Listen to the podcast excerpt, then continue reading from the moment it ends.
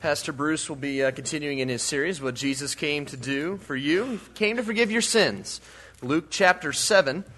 We're going to be reading verses 36 through 50. Once again, Luke chapter 7, verses 36 through 50. Then one of the Pharisees asked him to eat with him. And he went to the Pharisee's house and sat down to eat. And behold, a woman in the city who was a sinner, when she knew that Jesus was at the table in the Pharisee's house, brought an alabaster flask of fragrant oil, and stood at his feet behind him weeping. And she began to wash his feet with her tears, and wiped them with the hair of her head. And she kissed his feet and anointed them with the fragrant oil. Now, when the Pharisee who had invited him saw this, he spoke to himself, saying, This man, if he were a prophet, would know who and what manner of woman this is who is touching him, for she is a sinner. And Jesus answered and said to him, Simon, I have something to say to you. So he said, Teacher, say it. There was a certain creditor who had two debtors. One owed five hundred denarii and the other fifty. And when they had nothing with which to repay, he freely forgave them both. Tell me, therefore, which of them will love him more? Simon answered and said, I suppose the one whom he forgave more. And Jesus said to him, You have rightly judged. Then he turned to the woman and said to Simon, Do you see this woman? I entered your house. You gave me no water for my feet, but she has washed my feet with her tears and wiped them with the hair of her head. You gave me no kiss, but this woman has not ceased to kiss my feet since I came in. You did not anoint my head with oil, but this woman has anointed my feet with fragrant oil. Therefore I say to you, her sins, which are many, are forgiven, for she loved much. But to whom little is forgiven, the same loves little. Then he said to her, Your sins are forgiven. And those who sat at the table with him began to say to themselves, Who is this who even forgives sins? Then he said to the woman, Your faith has saved you. Go in peace. God, we come to you this morning. We thank you for sending your Son to forgive our sins, die on the cross for us. Open our hearts and minds uh, to learn uh, the message that you have laid on Pastor Bruce's heart for us this morning. In Jesus' name, amen. Well, how many of you have ever got a speeding ticket? Pulled over by a police officer? Who, who, maybe I should ask it, who hasn't ever had a speeding ticket? Anybody? Oh, you guys don't count. You're not, you can't even drive. well, yeah, my sister in law, you've never had a speeding Where's Donald? You can take care of that, can't you? That's what I thought. All right, for those of you who had a, you've been pulled over police officer speeding, how many of you ever tried to sweet talk your way out of the speeding ticket? Anybody? And how successful were you? It, it worked for some of you? Well, I still contend to this day. A few years back, my wife got a speeding ticket. And then uh, six days later, I got a speeding ticket. Uh, my excuse was that I was just trying to make my wife feel better. That's why I got it. She didn't buy it. Uh, the police officer didn't buy it. My sister in law didn't even buy it. So I still had to pay the ticket. And my wife had to pay it nonetheless. But if you think drivers come up with some unbelievable excuses when they're trying to talk their way out of a speeding ticket, you should hear the stories that turn up on insurance companies' accident forms. Some time ago, the Toronto Sun newspaper printed a few samples from actual reports. I kid you not, here they are. A pedestrian hit me and went under my car. Another one, in my attempt to kill a fly, I drove into a telephone pole. On an actual report. I had been driving my car for 40 years when I fell asleep at the wheel and had an accident. If I had been driving that long, I would fall asleep too. Uh, here's another one. I had been shopping all day for plants and was on my way home. I reached an intersection, a hedge sprang up, obscuring my vision. I did not see the other car. Uh, another one here says the pedestrian had no idea which direction to go, so I ran over him. it, it was his fault. Uh, coming home, I drove into the wrong house and collided with a tree I don't have. You know, I, and I love this one. This, this guy wrote, The guy was all over the road. I had to swerve a number of times before I finally hit him. And then here's, here's a pretty creative uh, excuse. An invisible car came out of nowhere, struck my vehicle, and then just vanished. Yeah, right. But my all time favorite is this one right here. the indirect cause of this accident was a little guy in a small car with a big mouth. Maybe you can relate to that.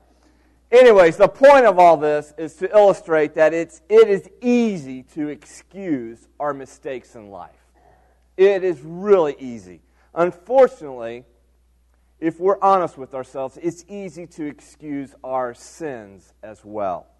It's human nature to avoid taking responsibility for our sinfulness. In fact, we may even have a hard time admitting that we sin or even seeing ourselves as what the Bible describes and calls us as sinners. And so, as we continue in our series this morning, the series that we're calling What Jesus Came to Do for You, I want to introduce you to two people in particular. Two people that come right out of our text in Luke chapter 7, and two people who responded very differently to their sinfulness. In the beginning of this story, we're introduced to a man named Simon. Simon was this high class Pharisee. And then later on in the story, we're introduced to this unnamed woman who was a low class prostitute. These two people, if we stood them up here today, side by side, a Pharisee and a prostitute, they may have looked and acted differently on the outside. But, folks, let me tell you what we're going to find out in this encounter with Jesus that they had the same need on the inside. They both were sinners in need of God's forgiveness.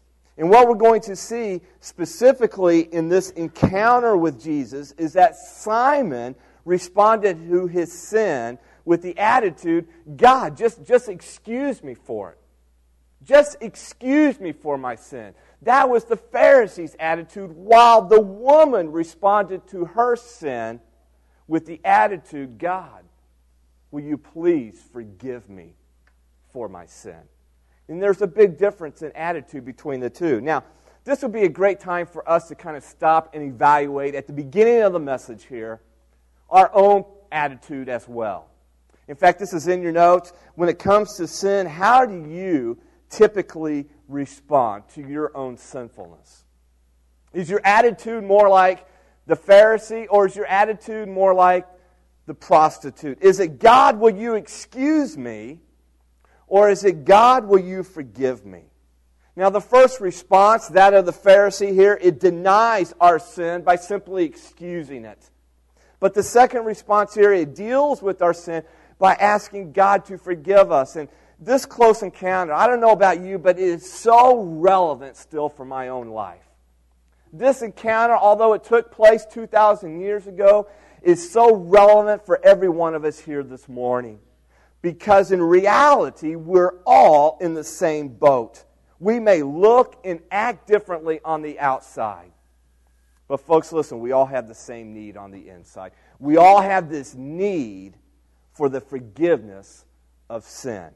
And because of our sin, perhaps you're here this morning and you may feel a sense of shame. You may be carrying a sense of guilt. And we all lack the power to change. But here's what's so amazing about Jesus Christ. Here's what's so amazing of what we learn in this encounter between Jesus and this Pharisee and this prostitute is that when it comes to our sin, Jesus came to forgive me. He came to forgive me, not to condemn me. Now, before we get into the, the actual encounter uh, here this morning, let me kind of set it up and give you some background to this close encounter here. This encounter between this Pharisee and this prostitute with Jesus, it takes place in Simon's house. And who, as we said earlier, was this high class Pharisee. And perhaps you're even wondering, well, I've heard this term Pharisees. Who are Pharisees? What are they like? What do they do? Pharisees were basically a group of people who were very strict and very zealous religious people. It's not necessarily a bad thing, but the problem is, Pharisees, they kind of looked down on other people because they thought they had it all together. They voluntarily agreed to this lifestyle of fasting and prayer and tithing and giving to the poor they knew the Old Testament backwards and forwards. And in that particular day, in this culture, it was considered a, a very prestigious uh, event, if you will, to invite a visiting rabbi or a, a prominent teacher over to your house for dinner. The people, um, perhaps maybe they thought it would get them extra points with, uh, with God or, or brownie points, so to speak, with God. So Simon, this Pharisee, he decides, hey, I want to invite Jesus over. Jesus is this rabbi, he's this teacher, and he's done some miracles, and, and I'm going to invite him over to my house, and maybe I can kind of get in with him, and he'll see my life on the outside, and, and I can kind of earn my way into heaven and get close to God that way. Now, it sounds strange to us today, but dinner uh, in that culture, in that day and time, was a, in a prominent house, was a, a public affair. You know, and that's just weird to us because when I invite somebody over to our house, man, it's, it's just us and them. And, you know, if I had people looking through my windows, I'd be like, well, what are you doing? You're a peeping Tom. All right? And that's just foreign concept. But in that day and age, uh, needy people were allowed to visit the house and to kind of sit around the courtyard for two reasons in particular. One, when the dinner was over with, the poor could eat the leftovers. Instead of just throwing it in the trash like most of us do, uh, they would share it. And while, number two, a second reason, while the guests were eating dinner, everyone else could kind of listen in on the conversation. And, and they would benefit from what was being talked about. It was almost a form of entertainment, kind of like a Bible Times talk show. And in this case, between this Pharisee and his guest and Jesus Christ, who was the prominent guest. And so this was especially important because somebody really important, as we said, was Jesus was invited over. Now, here's the question what does all this mean for us? What does, what does this encounter show us today? What relevance does it have for us still today in the 2000s? Well, as we'll see, it shows us that really, no matter who you are, no matter what you've done in the past, Jesus came to forgive us. In fact, Jesus came to meet three of our deepest needs in life. And, and so I, I love this about this encounter here because it's so personal, it's so relevant for every one of us here today. So let's take some time to look at it. Three of our deepest needs that Jesus came to meet when he offers us forgiveness for our sins. Number one, Jesus can erase your shame. Jesus can erase your shame. Now, again, I, I try to imagine the scene, if you will. In fact, there's going to be a slide come up on the screen uh, of somebody's interpretation of what maybe this would have looked like. And so imagine the scene at Simon's house as they get ready to eat this dinner. The courtyard is full of all these people. And Jesus is reclining on a low couch or some type of chair or even uh, the floor, and he's beginning to eat his dinner when suddenly, out of the blue, this woman, sobbing with tears, walks in, and everyone stops and just looks at her. In verse 37, it actually says, And behold, a woman. Now, that phrase literally means, Look, look, a woman. And the idea is not one of admiration of this woman, but one of shock. It's one of disgust.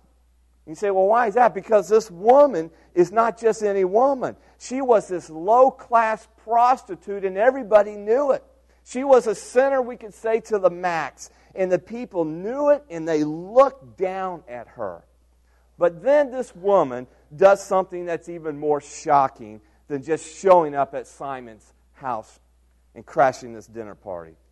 She walks over to where Jesus is sitting, and she kneels at his feet, and she begins to wash his feet with her tears. And then she breaks open a beautiful jar that's filled with perfume. In fact, it's probably the same perfume that she uses to entice men in her trade as a prostitute. Except now, think of it this way she's literally breaking the tool of her trade and pointing it out on Jesus' feet almost as a way of saying, Listen, I don't want this anymore. I don't need this anymore. And next, she begins to wipe Jesus' feet with her hair. She begins to kiss his feet over and over again. Now, again, this is somewhat hard for us to fully understand. And we don't understand all the implications behind this because we don't live in that culture, we're not from that culture. But let me just say this the risk that this woman has taken was huge. It took tremendous courage for her to do what she did. And one reason why is because she broke two major cultural taboos. You see, in that day and age, in that cultural, the first rule or the first taboo was women don't touch men in public. And she's doing this. And rule number two is women don't let down their hair in public. Only in the presence of your husband would you let your hair down. In fact, this offense was so taboo that the Pharisees sometimes would put a woman letting her hair down in the same category as uncovering her breast. It's one of shock, it's one of disgust. And what I'm trying to say is Simon and his guests, his prominent guests, and all the onlookers are in extreme shock over what they are seeing this prostitute do. Now, here's a question for us to think about. As you put yourself in this woman's shoes, how would you have felt if you were this woman? I mean, what would you have been thinking as everyone was staring at you? You probably feel a little anxious, I'm sure. You probably fear, feel a little fearful. You probably wonder if you were about to get kicked out of the house. You may be also scared that somebody was going to get up and tell Jesus all about your past, all about the sinful things you've done. Now, what do you think Simon and the other respectable guests were whispering to each other? Because they're onlooking, and this is taking place in front of them, and they're just looking at it, and I'm sure they're, they're whispering over to each other. And they're, and they're talking and they're whispering, and I'm sure they were saying things, man, what is she doing here? I can't believe she's doing this. And that's a good question. What was she doing there? What was actually taking place? And I think it's clear from her actions that she was seeking something, and that something is forgiveness. She'd probably heard about Jesus. Maybe she's even heard Jesus preach. And she knew Jesus was offering something that none of her customers could give her. And that is the forgiveness of her sins. And the forgiveness of sins is exactly what Jesus offered to this woman. You see, Jesus knows the thoughts of disgust. He knew what the people were thinking, he knew what they were talking and what they were thinking about towards this woman. He knew how Simon, this, this high class Pharisee, thought it was how he was better than this woman, this low class prostitute. And Jesus also knew how fearful and shameful and anxious this woman was feeling over her own sins. So Jesus does something to erase her shame. He tells a story. And it's kind of the story within the story that we're looking at. It's a story within the encounter. And at the same time, as Jesus tells this story, he does it for the purpose to erase her shame, but he's also doing it to let Simon know, this high class Pharisee, that, hey, listen, you need forgiveness just as much as this prostitute does. Now, this story is found in verses 41 and 42. It's a short story. It's a simple story, and yet it packs a powerful punch. It's about a man who loaned money to two people. The first person, he loaned 500 denarii. And denarii in that day and age was worth about a day's wages. So this is a lot of money. It's a lot of money, 500 denarii that is being loaned. And to the other man, he loaned 50 denarii. The problem was neither of them had the ability to pay it off. They weren't able to pay back this loan. They didn't have the funds. And so what happens? Amazingly, the lender just freely forgives them both. He, he cancels their debts. And then Jesus asks Simon, this Pharisee, a penetrating question in verse 42. He says, Simon, who do you think will love him more? Now, the answer is obvious. Jesus knew the answer was obvious. Simon knew the answer was obvious. The more you're forgiven, listen, the more you're going to be grateful. But I love the way Simon responded in verse 43. Did you catch it when Zach read it for us? Look at it. In verse 43, Luke chapter 7, Simon says, I suppose. Man, that's, that's us, isn't it? That's our kids. Oh, I suppose, because we're reluctant to say, all right, you're right. All right? And that's basically Simon here. Oh, Jesus, I suppose the one whom he forgave more. Talk about a reluctant answer. And Jesus says back to Simon, hey, listen, you're right. You're right. And then Jesus did something amazing. After he tells this story, in front of all the guests, he now turns to this weeping, sinful woman and he erases her shame. You say, how's that? By doing two things he points out the similarities between Simon and the prostitute, and then Jesus points out their differences. He basically he says and points out that Simon and this woman are both sinners who needed forgiveness. And then he points out their differences. He uh, tells us and he shows the people that this woman came seeking forgiveness while Simon was looking for excuses. Simon's problem, though, was blindness. He could not see himself, he couldn't see the woman or the Lord Jesus. And so it was easy for him to say, Listen, she's a sinner. But it was impossible for him to say, I am a sinner. Kind of reminds me of the story of a Sunday school teacher who had just concluded her lesson.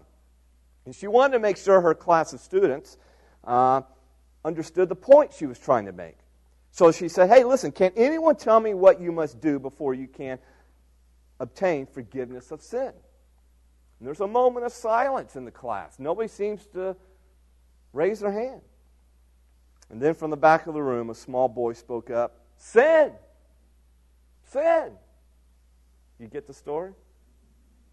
You have to understand I'm a sinner before you can receive the forgiveness of it. And that's the point of Jesus' story here. It's not the amount of our sin. It's the awareness of our sin. And that's what Jesus is pointing out to all his guests and to this woman and to Pharisee and to the Pharisee in particular. And once we are aware of our sin, the question is, how do we respond to it? Will we excuse our sin like Simon tries to do? Or will we admit our sin and seek forgiveness like this prostitute? In fact, this is so important here. I want to suggest two principles for you to consider. The first principle is this Jesus looks past my past. Jesus looks past my past. Listen, there's absolutely nothing that you've done in the past that could possibly make Jesus reject you. Just consider this woman's past. Her past was one of immorality, and yet Jesus accepted her. He didn't shun her, he didn't reject her. And if we're honest, there is stuff in all of our past that we're ashamed of. And yes, some people's past looks worse than others, and yet our past doesn't matter to Jesus. Jesus can look at your mistakes and he can look past your shame. Jesus didn't come to enhance our shame, he came to erase our shame by offering us the forgiveness of sin. Number two, Jesus not only looks past my past, but he looks past my predicament. He looks past the present predicament that I may find myself in right now. This woman's predicament, well, let's just be honest, it was awful. It was awful. She had nothing going for her as a prostitute, and her reputation preceded her everywhere she went. Consequently, she felt like there was no way out. And you may feel the same way. You may feel like you're trapped in some impossible situations in your life, and there's just no way out of them. But just like this woman, Jesus can look past your predicament and offer you the forgiveness of sin. The fact is, we all have reasons to be ashamed because of our sins. But Jesus can erase our shame by forgiving us of our sins. This is the first need that Jesus can meet in our lives. The second need that Jesus can meet is number two, is he can eliminate your guilt. He can eliminate your guilt. Now, I just love what Jesus says to the woman in verse 48. Look at it with me. In verse 48, Jesus says to this woman, Your sins are what? Forgiven. Now, what's really amazing about this, is if you go to verse 47, what does Jesus say about her sins? They're many. And yet, Jesus in verse 48 says, You're forgiven. It doesn't matter how little you've sinned or how much you've sinned. You're forgiven. If you think about it, everyone in the world needs to hear those four little but powerful words Your sins are forgiven. Why? Because we've all blown it. We've all sinned. There's not a person in the world who doesn't need to be forgiven in their life. I've shared this story before, but it's such a great story. I want to share it again. And in this short story called The Capital of the World, Ernest Hemingway tells the story of a Spanish father and his teenage son. And the relationship between this father and his son was not good, and eventually it just shattered and broke apart, and they separated. When the rebellious son, whose name was Paco, which is a common Spanish name, ran away from home, his father began this long search to find his son. He wanted to reunite with him. And as a last desperate effort to find him, the father put an ad in the Madrid newspaper, just hoping by chance that his son would see it and respond to it. The ad in the newspaper simply said this Dear Paco, please meet me in front of the newspaper office at noon. All is forgiven. Love, Father. Well, as Hemingway tells the story, the next day at noon, 800 Pacos showed up, all seeking forgiveness from their fathers. Listen, folks, just like these Pacos, many of us are carrying a weight of guilt. We feel overwhelmed because we've let God down, because we've let the people closest to us down.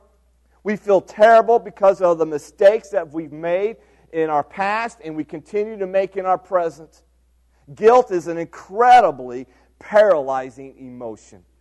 Guilt robs you of your energy. It robs you of your strength and your joy. Guilt destroys relationships and it harms you physically and emotionally. Now, the amazing thing is that God can eliminate your guilt. When we admit, listen, I'm sinful, and we admit our sinfulness, and we ask Him to forgive us of our sins, God looks at us, at us and He says, Listen, your sins are forgiven. This word forgive, the root word of it's interesting. It actually means to release. And isn't that what we need, isn't it? From our past and our present and all this junk in our life, we need release from it. And this woman was carrying a tremendous weight of guilt, and in, Jesus' one statement, she must have felt the weight of the world just lift off her shoulders. Like a bird released from its cage, her guilt was liberated by Jesus' words You are forgiven. Now, when it comes to the forgiveness of Jesus Christ, the Bible is very clear. On number one, look at it in your notes here, that Jesus forgives you instantly. He forgives you instantly. I I love what, what the Bible says in 1 John 1 9. If we confess our sins, He is what? faithful and just to forgive us our sins and to cleanse us from all unrighteousness. In other words, Jesus doesn't delay his forgiveness. At the moment we confess our sins is the moment for God forgives us instantly. It's been said that the only sin God can't forgive is the sin that is never confessed.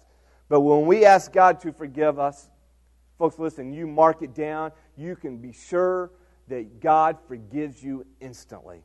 Number two, though, Jesus forgives you completely. He forgives you completely. You say, well, what does that mean? What does that entail?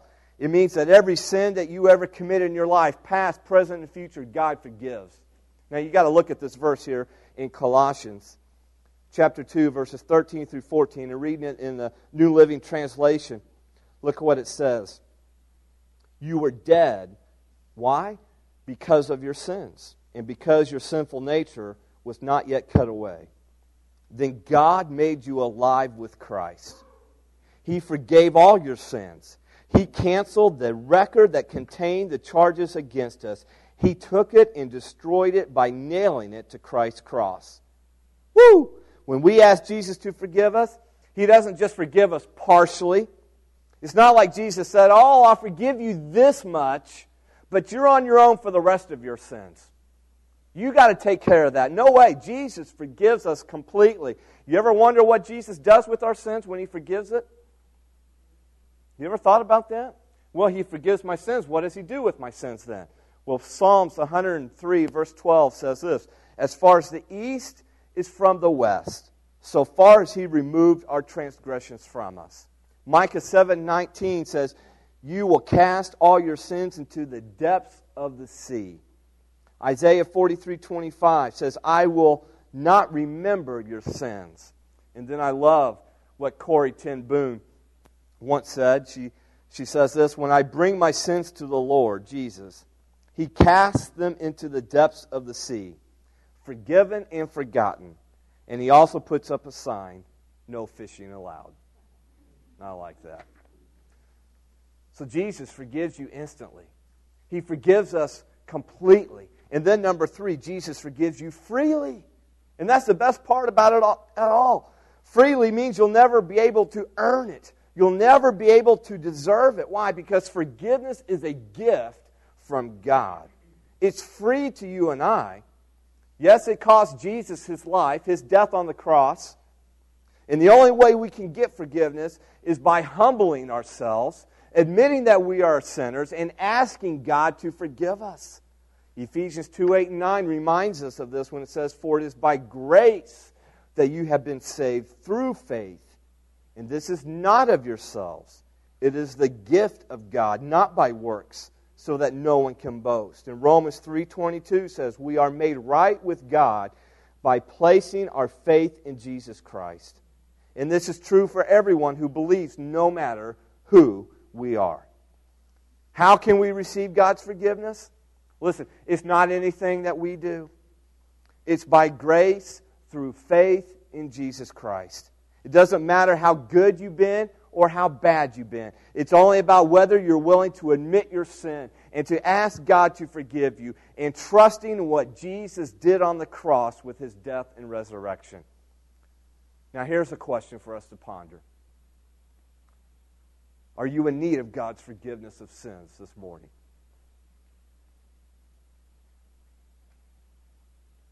Listen, God's forgiveness isn't conditional on how well you measure up or how many bad things you've done. Jesus offers his forgiveness instantly, completely, and freely to whoever asks in faith. Now, again, putting yourself in this woman's shoes, this prostitute. More than likely, this same woman who comes in was carrying this heavy burden of shame and guilt, was more than likely standing in a crowd earlier in the week when she heard Jesus issue this invitation in Matthew 11 28. In fact, it's Jesus' invitation to you and I this morning when he says, Come to me, all you who are weary and burdened, and I will give you rest. This low class prostitute was carrying a load of shame and guilt, and Jesus says basically to her, Listen, I'll take it. I'll take it from you. And she responds to Jesus, and Jesus took it away. And he takes the shame and the guilt of her sin by offering her forgiveness. And perhaps, like this woman, you too are carrying a load of shame and guilt. And Jesus says, Come to me. Come to me. I'll take it. Are you loaded down with shame and guilt? I'll take it. In exchange, I'll give you rest through the forgiveness of sins. Take a look at this video that illustrates this truth right here.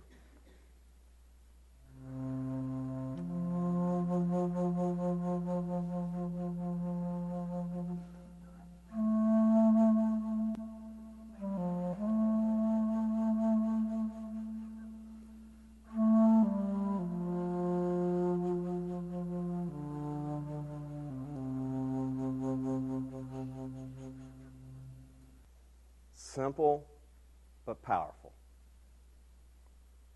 I'll take it. That's Jesus' invitation to all of us here this morning. That's what Jesus came to do in our lives. It's why God sent him, his only son, to this world. To be born as we get ready to celebrate Christmas, but to die on the cross and to resurrect so that Jesus can take our sins and forgive it. So we don't have to live with the shame and this burden of guilt. He came to erase our shame and to eliminate our guilt when we come to Him and ask Him to forgive us of our sins. But that's not all Jesus came to do, folks. He wants to help us change. And this is the best part of the whole story, which brings us to the third need that Jesus wants to meet in our lives. Jesus can enable you to change. You ever tried to change on your own? How's that going for you? yeah. And I'm, I'm not talking about changing your clothes. Older I get, the harder it is to change my socks. You're figuring that out. And I'm not talking about changing the oil in your car.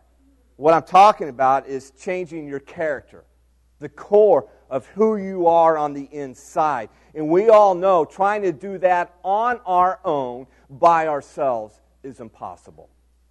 But it's not impossible with God. God can change us from the inside out. That's the story of what Jesus does for this woman. It's all about changed lives. Notice this, number one, underneath this. With Jesus, you can receive a new heart today. And that's where many of us need. That's where we need to start. We need a, uh, a new heart. We need uh, to be changed from the inside out. It's what Jesus told Nicodemus to be born again. It's regeneration. Notice what Jesus tells this woman in verse 50. She, he says to her, Your faith has saved you. Now, this is amazing because, again, you got to understand the situation here. On this day, this low class prostitute entered Simon's house as this ridiculed sinner. But she left not the same person. She left as a redeemed person whose sins were forgiven. Because of her faith in Jesus Christ, she walked away that day with a new heart, a pure heart. It didn't matter what her past was, it didn't matter what predicament she was in at the moment. Jesus changed her. Jesus gave her a new heart because of her faith in Him. And Jesus can change your heart as well. Listen, He can change the very core of who you are when you're willing to put your trust and faith in Jesus. But number two, with Jesus, you can receive a fresh start as well. He not only gives you a new heart, man, He can give you a fresh start. And I love the last three words Jesus speaks to this woman as she leaves Simon's house. He says to her, Did you see it there? Notice it. Verse, in verse 50, go in peace. Go in peace. Now, let me ask you, how much peace do you think this woman had when she crashed this dinner party? What kind of peace do you think she had in her heart when she came walking in? Man, her life was a wreck. It is chaotic inside. There's turmoil in her heart because she knows, man, this is not what I was created for. This is not how life is supposed to be about. And now Jesus says to her as she leaves this house, Go in peace. She approached Jesus as this hurting, horrible sinner. Her life was one of shame, guilt, and turmoil, and Jesus gives her a fresh start by forgiving her sins. For the first time in her life, man, she's got peace. Peace that surpasses all understanding, peace that only God can give, the peace of a forgiven life. And that's what happens when we come to Jesus. He not only gives us a new heart, but He gives us a fresh start. Now, I want to close with a true story from Bristol, Connecticut. How many of you guys have ever seen the show American Pickers? Oh, okay, we got some fans of American Pickers. My, my oldest boy, he loves this show. He, uh, he DVRs it all the time. And so we, we'll sit and watch, you know, three or four episodes, one right after another, of American Pickers. And if you don't know what American Pickers are, It's this uh, antique store in Iowa, and there's these two guys, and they basically drive around in this truck just looking for things to pick over and take back to their antique store and sell.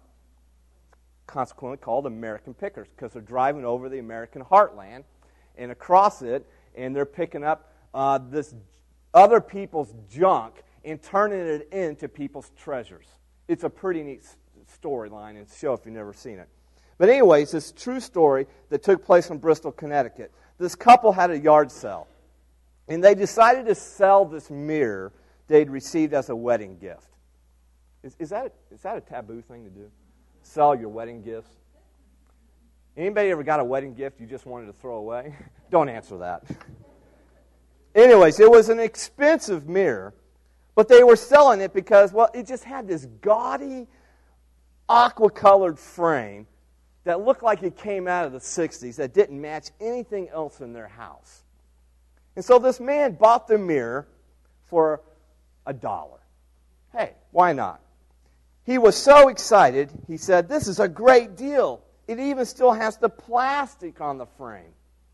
And then he peeled off the aqua covered plastic, revealing a beautiful gold finished frame. Listen to me. That's what Jesus did for this woman. And that's what Jesus wants to do for every one of us and with your life. Jesus knows that below the gaudy, ugly surface of our lives, there's something beautiful to be revealed. Jesus' forgiveness liberates us. It strips away the ugly covering. And when we come to Jesus, when we trust him to forgive us of our sins, 2 Corinthians 5:17 describes the radical change that takes place in our lives.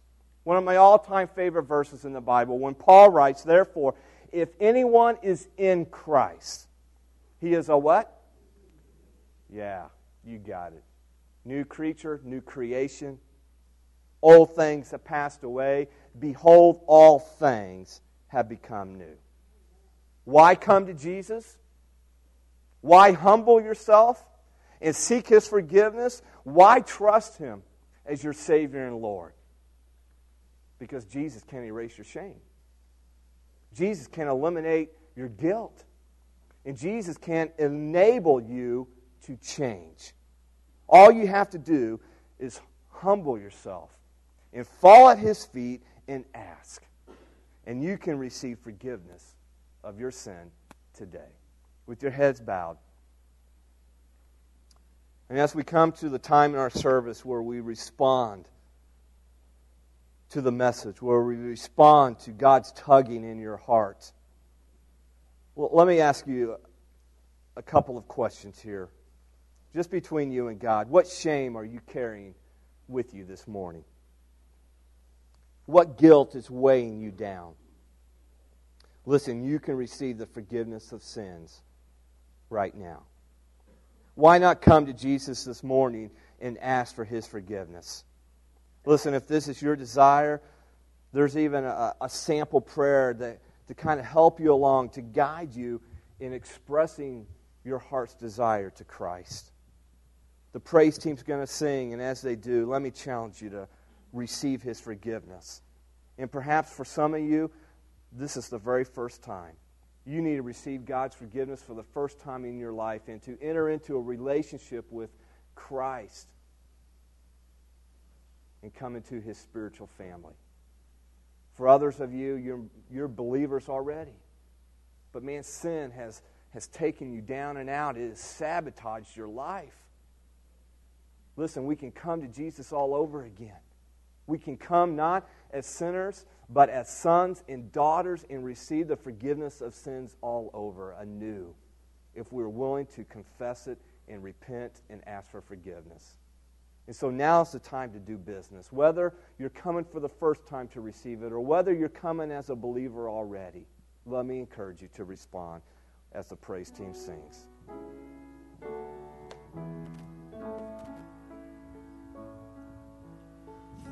You for the cross, the mighty cross, that God Himself should die for.